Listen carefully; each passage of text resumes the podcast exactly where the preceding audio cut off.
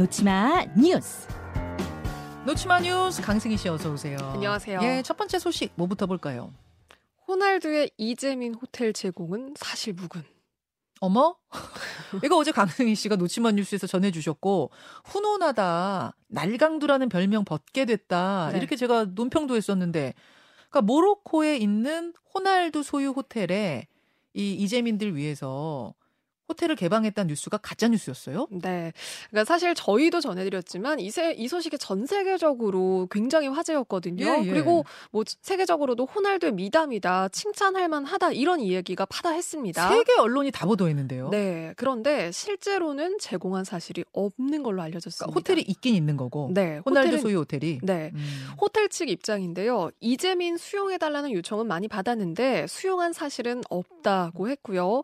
그러니까 아마 이 피난 민 일부가 호텔 그 로비나 그 거리에 머문 장면을 누군가 언급한 게 발단이 된 아이고. 걸로 보인다는 이야기가 네. 나옵니다. 그래서 네. 이렇게 안타까운 상황 속에서 가짜 뉴스가 혼란을 또 이렇게 가중시켰습니다. 아, 참 그러니까 어떤 누군가 한 기자가 잘못 알았군요. 그 상황을 잘못 파악했군요.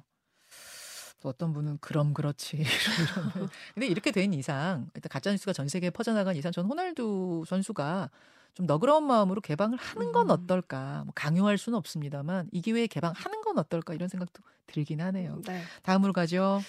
어, 모로코 현지 상황을 잠깐 전해드릴게요. 네. 우선 골든타임 72시간이 막 지났습니다. 네. 지금까지 사망자가 2,800명을 넘었고요. 부상자도 2,600명에 육박하고 있고요. 어, 이 지역이 험준한 그 산맥 쪽이어서 네. 평소에도 접근이 쉽지 않은 지역인데 지진 음. 때문에 도로가 끊겨서 고립이 된 상태거든요. 음. 그래서 지금 이제 대부분 이 실종자들이 무너지면서 고립된 상태고요. 네. 현지에서는 건물 더미에 깔려서 주검으로 발견된 이 가족을 마주한 그런 생존자들의 안타까운 절규들이 이어지고 에휴. 있습니다. 아이들까지 나서서 맨손으로 구조에 나섰는데 그런데 이 모로코 정부가 그 전 세계적으로 그 지원 요청에 좀 소극적인 걸로 알려졌어요. 음. 어, 스페인, 영국, 카타르 4개국 정도가 지원을 하고 있지만 네. 다른 국가에 대해서는 모로코 정부가 그 지원 요청을 사실상 안 하고 있는 걸로 지금 나타나고 있고요. 어. 그러니까 여기에 대해서는 이번 재난을 모로코 정부가 스스로 헤쳐나갈 역량이 있다는 걸 보여 주려고 이 소극적인 거 아니냐 이런 분석이 나오고 있습니다. 아유, 지금 그럴 때입니까? 말도 안 되는 얘기죠. 이 모로코의 국내 상황을 좀 알아야겠더라고요. 네. 그래서 오늘 요 얘기는 댓글쇼에서 김준일 기자가 조금 예, 풀어드리겠습니다. 배경이 좀 있습니다. 네. 모로코 얘기, 모로코의 역사, 모로코의 정치 잠깐 풀어드릴게요. 다음으로 가죠. N수생 역대 가장 많은 올해 수능.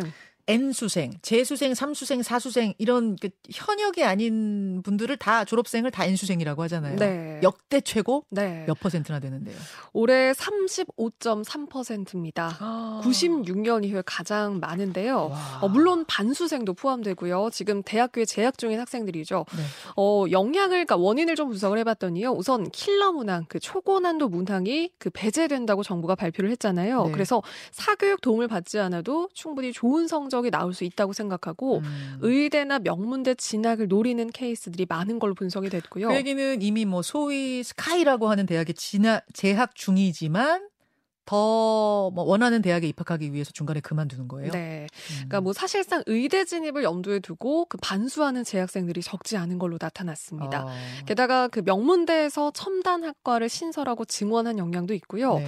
통합 수능으로 이제 바뀌었잖아요. 네. 그래서 이과생들이 표준 점수 획득이 유리한 걸로 계속해서 또 분석이 나오고 맞아요. 있죠. 그래서 맞아요. 이과생 지원자가 늘어난 영향도 있는 걸로 보입니다. 특히 문과생이 그만두는 게 아니라 이과생들이 지금 중도에 하차하고 혹은 휴학하고 네. N수를 한다는 거죠.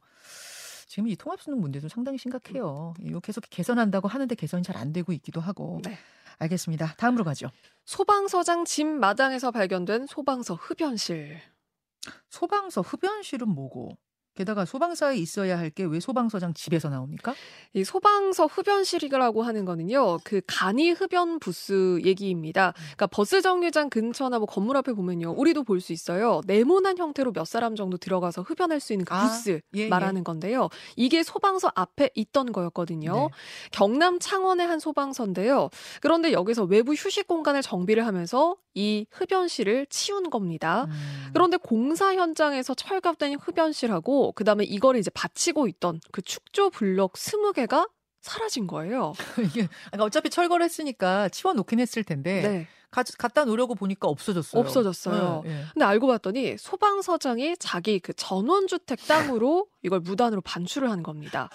퇴직하면 가려고 짓고 있던 곳이었고요. 네. 그런데 거리도 꽤 멀어요. 26km나 떨어진 곳에 있었는데 세상에. 창원시 예산으로 설치됐던 흡연실에 이 뭐 건축 자재들을 네. 자기 집 마당으로 옮겨놓은 거고요. 소방서장은 뭐라 그래요? 이거 들킨 다음에? 흡연실은 다른 그 119 안전센터에 설치하려고 재사용을 하려고 내가 잠깐 보관을 해둔 거다라고 네. 이야기를 했고요. 음. 사적 의도가 없었다고 해명을 했습니다. 그렇지만 창원시가 이해충돌 방지법 위반 여부 조사를 하고 음. 있고요. 그리고 감사가 시작이 됐거든요. 소방서장이 흡연실을 그 원래 있던 소방서로 되돌려놨습니다. 아니, 잠시 보관하려고 26km를 움직여서 에휴 이건 참 우리 청취자 한 분이 너무 없어 보인다. 상황 자체가 너무 좀 여기까지 하죠. 수고하셨습니다. 고맙습니다. 김현정의 뉴스쇼는 시청자 여러분의 참여를 기다립니다. 구독과 좋아요, 댓글 잊지 않으셨죠? 알림 설정을 해두시면 평일 아침 7시 20분 실시간 라이브도 참여하실 수 있습니다.